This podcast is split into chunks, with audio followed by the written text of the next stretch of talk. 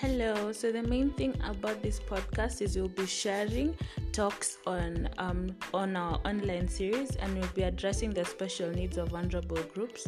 Our two main focus will be our menstrual health issues, and the other ones will be conditions affecting children who are differently abled. So stay tuned and gain some insights. If you have any questions or comments, feel free to drop a voice note um, in the comment section. Thank you.